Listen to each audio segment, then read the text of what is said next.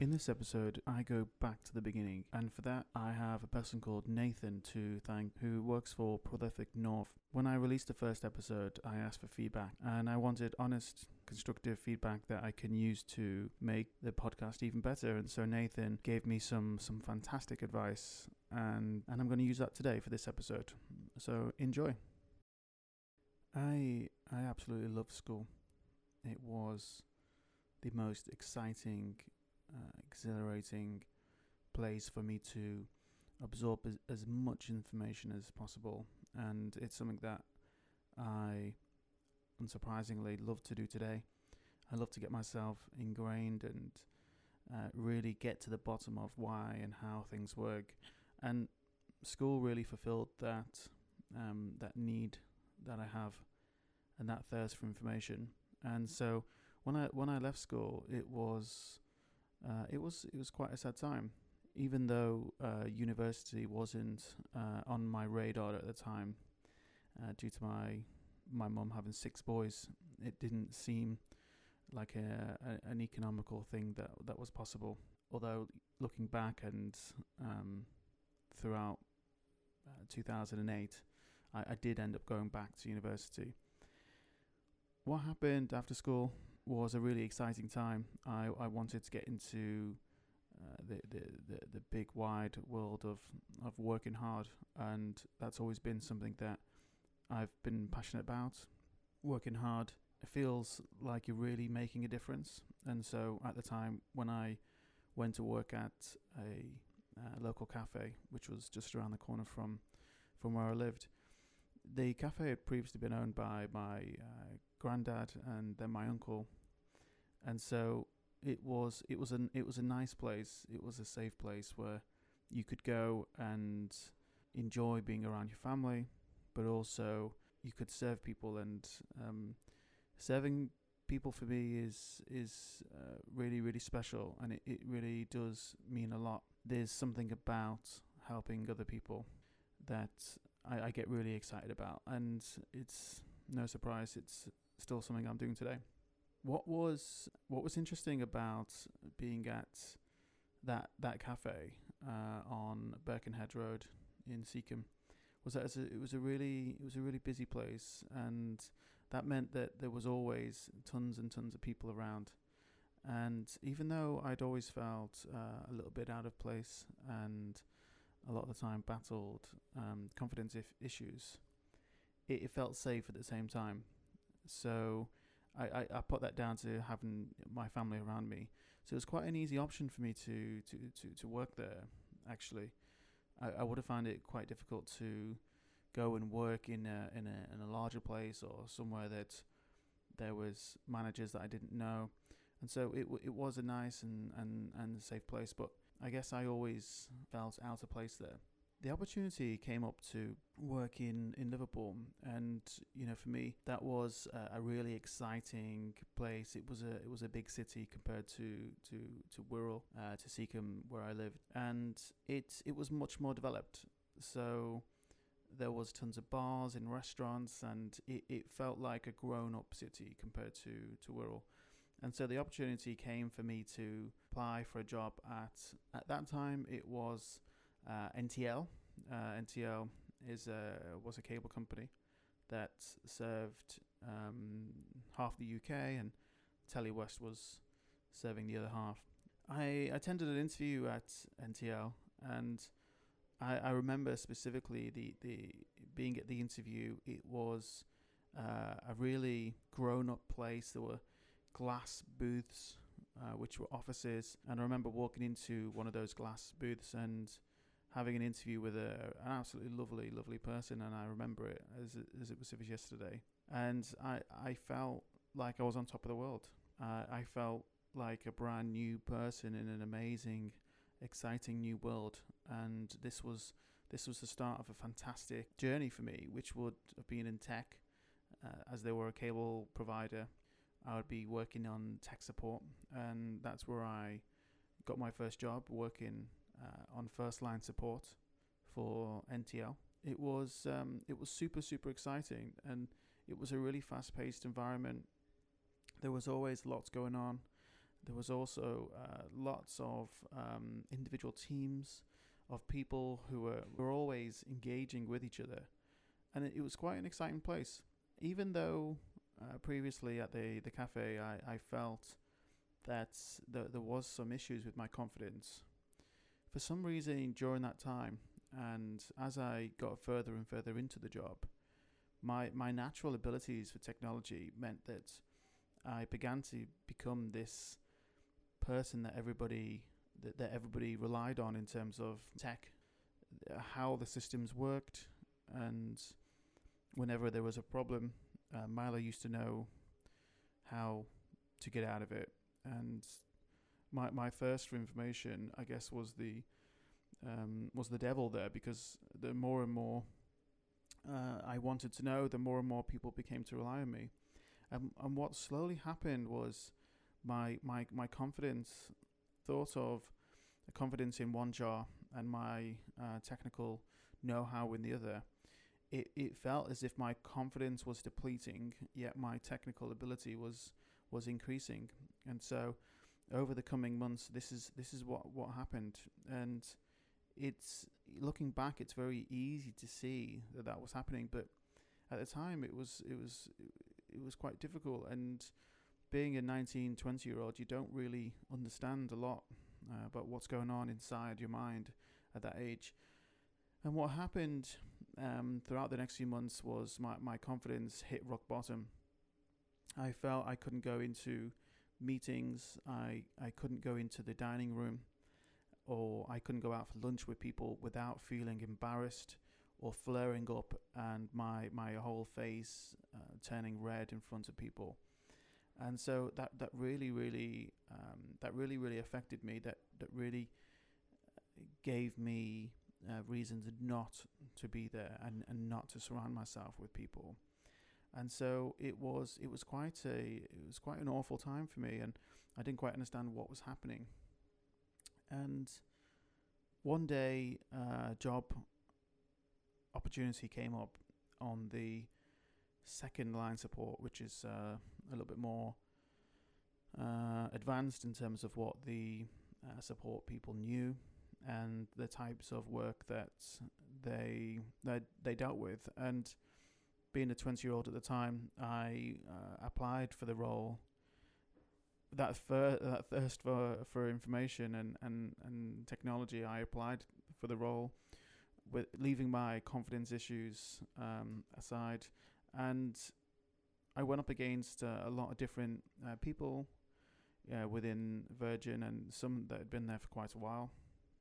And so when I uh, when I finally got accepted for the job, it was uh, such a um, a relief that I was able to, to to get that job against so many other people, and it it gave me that confidence boost that I I, I so much needed.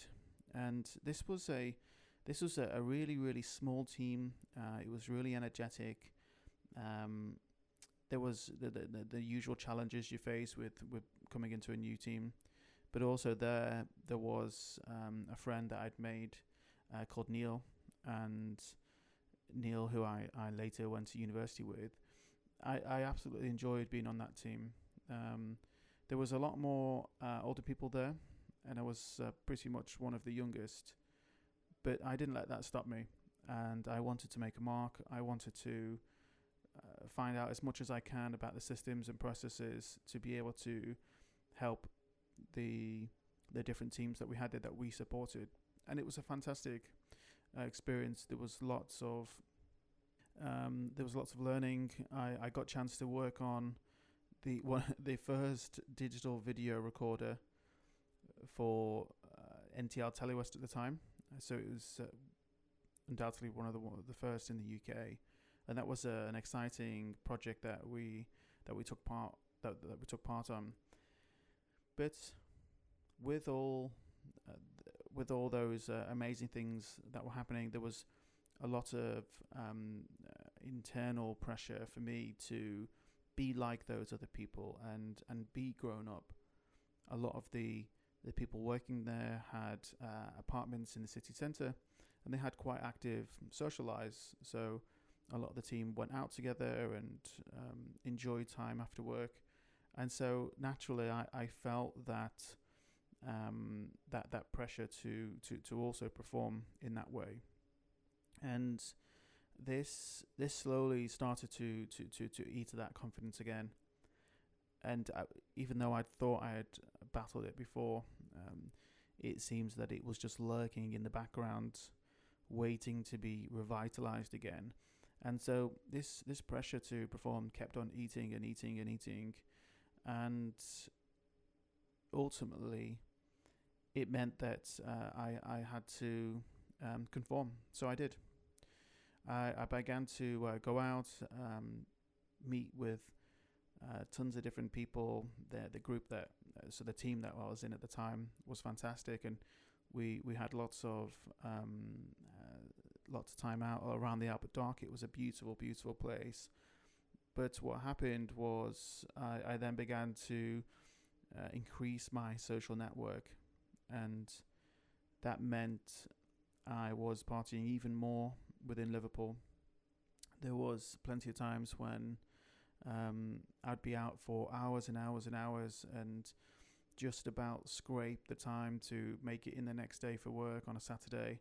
Uh, for, for, and and this was for a job I I absolutely this was my dream job, and yet I found that I was increasingly increasingly cutting it close and close for the time I, I got into work, and so over the next uh, few months, which was uh, summer at the time, I, I had lots of amazing time out with uh, with lots of friends, and my, my social group began to slowly diverge into uh, into a, a, completely separate group away from those at the at the Albert Dock, and this meant that I I was going out on a on a on a Saturday at uh, you know six or eight p.m and then it wouldn't be till the early hours of the Sunday that I would be getting home. And with a lot of the clubs in Liverpool staying open all the way through the night and into the morning, this was quite an easy easy things to do.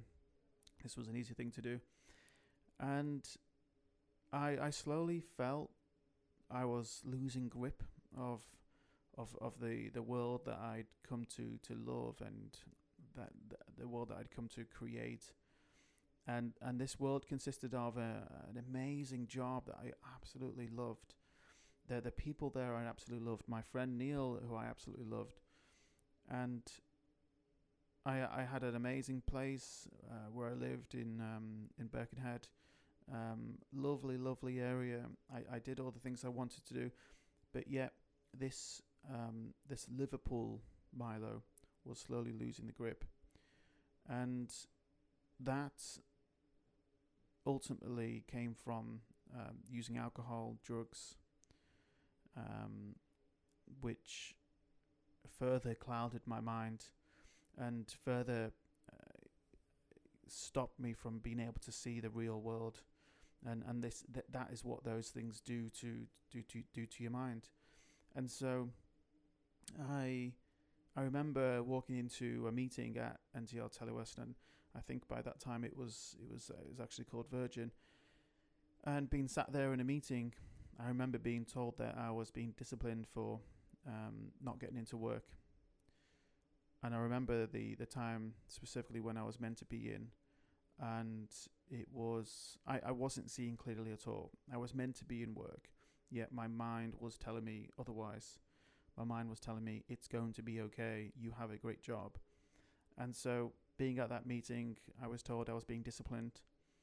I spent two weeks um, uh, away from the office, uh, essentially on garden leave, before being pulled in for the final time and being told that that job of my dreams and that job that I've always wanted is is no longer available and that I'm no longer required for that job and this was a result of my actions and nobody else's.